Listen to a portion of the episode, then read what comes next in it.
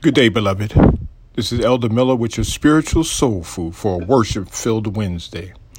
If the question Paul asks in Romans, the eighth chapter, the 31st verse, was only who can be against us, most of us will be able to present a larger list of real or perceived enemies mm, sickness, disease, financial distress, marital woes, wickedness and worry, false friends feelings of hopelessness, helplessness, and even despair.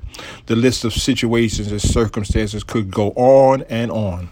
But that is not the question that Paul asked. He asked this If God is for us, who can be against us?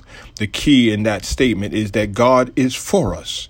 Friends may forget us, loved ones may let us down, but God, yes, but God will never leave us nor will he forsake us. And that's not all.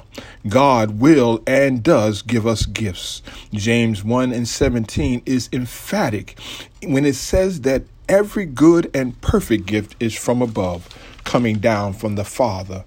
Yes, the Father who is the giver of all good and perfect gifts. Yes, you may ask, what are some of these gifts? Well, He sent His angels to care for you. He sent His word to guide you. His church was established to encourage you. His Holy Spirit is living inside of you. He sent his son to die for you. And just in case, yes, just in case you did not know, anytime you pray, it's God who hears you. He will never let you down, nor will he allow you to be tempted too much, nor will he let you stumble too far. If you are hurt, mm, God feels your pain. If you cry, He'll dry your eyes. And as much as you want to see Him, He'll allow you to see Him and to know Him.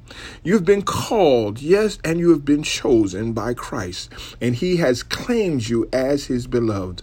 So as you move forward in this worship filled Wednesday, know that you can do all things through Christ that strengthens you. Yes, you are the head and not the tail. You are going over and never under. Yes, always remember that no weapon formed against you shall prosper. God bless you, my dear friends, and know that I love you, but God loves you best.